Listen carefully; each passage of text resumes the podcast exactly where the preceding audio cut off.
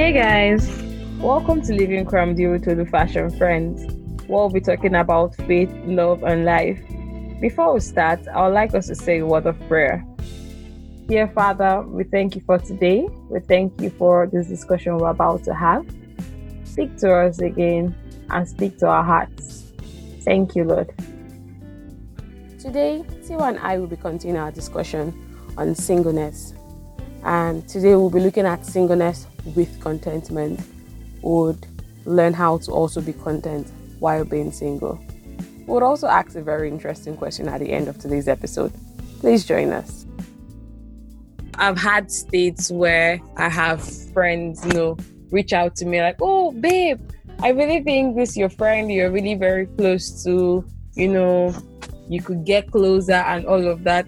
I, I think the major thing I've had to deal with that I could call like some sort of like problem or heartache is being at a state where all my friends want to play matchmaker, being at a state where every new person I meet everyone sees the person as a potential boyfriend or as a potential husband to be or something like that. So I'm, I'm always trying to see how i can even just have basic friendship.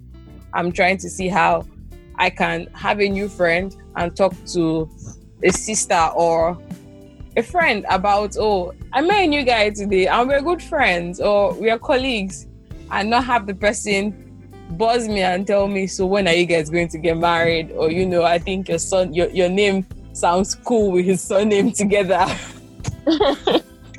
so, like, have have you had some some of all these experiences that you've had to go through? I mean, so I've had people want to want to pray for me, like let's pray together, and I'm like, I don't have a problem. Like, let's pray together. What's going on? And then if oh i have it like very similar to what you've experienced oh i have this friend and we're just friends really. We're actually just friends and then everybody except for me can see me and this person ending up in a relationship but i can't see it. But it just so happens that everybody is seeing that oh you and this person are good to get into a relationship or i go to a wedding and somebody tells me my dress is nice and somebody's already planning my wedding for me because this guy told me my dress is nice. So I mean, it's something that it's something that people do a lot. Everybody seems to be sort of worried about you, but then I'm like, when somebody doesn't have a job, if we can keep the same energy, like it'll be very nice that oh, you don't have a job. Let's look for this job for you here, there, there, and all of yeah. that. But the the energy is not the same when it's that you are single. Tiwa, have you had like um how have you had to deal with or maintain your contentment level this period of your life?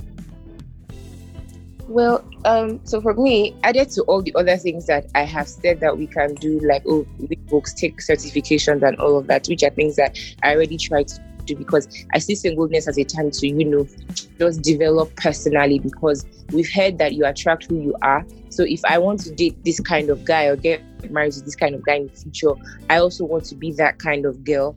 Right. So another thing that I've done added to all these things is to be honest, I just keep my focus on my Jesus. Like I just keep my focus on Jesus. To be I won't lie, there are times where it's like you just want to, you know, God, what's really the problem? What's really wrong with me? Why is it only me that my own boyfriend is stuck in traffic somewhere or something? There's there are times like that, but then you know, by the help of the Holy Spirit, you're taking back to the Word of God, and you just you just spend time in the presence of God. So I think for me, my relationship with God will be something that has that has helped me stay content communing with the Holy Spirit, something that has helped me stay content. And then I just also try to live my best life right now. I try to live my baby girl life right now. So go out if I can, if there's any opportunity to go out, go out, hang out with friends, spend time with them, go for weddings. I like going for weddings. Go for weddings if there is a need to um, talk to people, you know, reach out to friends, make the most out of my friendship relationships that I have at the moment. So I think it's just not making this getting into a relationship a, a centered goal for my life because I've heard that, oh, if you're not, it's when you're not looking for it that it just comes at you. So I don't, I try to make it not the center of my life. Yeah. For me, I think like the major issues I've had is getting to not be getting to a situation where I do not I do not start trying to convert some friendships I have into relationships because um, most of the situations I have been I, I have beautiful awesome friends. I love you guys so much. But most of the situations I've been is where I have people playing like some really strong level matchmaking tendencies for me so I could just be having regular happy friendship with this person. And I have like this sweet, wonderful agent that would always come and message me, Oh, I think the way he smiled at you today was different. Oh my god, I, I, I really think so. It's it's me trying to uproot all these awesome awesome seeds they are all sowing and try to be level-headed in most of my friendship. So um the, the, the major things I have done to really be level headed this period is sometimes I actually sit myself and have like a good, nice conversation with myself. Like it's this, this is something I really do, not just with this, like with most areas of my life. I really ask myself to stop and think. Is is something I, I actually try to always do as much as possible. So I ask myself, okay, this person you're in a friendship with right now? Is this friendship good? You know, do you need to groom this friendship and all of that? And anytime they all come with their whole matchmaking things and all of that, I try to get myself to the stage where I remember, no, this is a friendship that I value and I should grow and I should, you know, nurture and all of that. So for, for me, I, I have to get to that stage where I constantly remind myself, I constantly focus on you know, the things I really need to do. Because I also look at this stage of my life as a stage where I have all the time to push anything I want to push. This is the only stage or window of my life where I can choose to either be a workaholic, a playerholic, or whatever holic I want to be. You know, it's the stage where I can I, I can push myself beyond my normal regular limits so I have tried to focus on some things like that. I have tried to focus on my personal study, my spiritual life, growing myself in some sort of states that I might not do if if, if I'm in a relationship.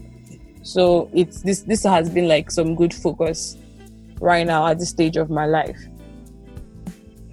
Sorry, I think that's something that we forgot to mention, which is something that I actually do is I get some sort of satisfaction from from praying for my marriage in this period.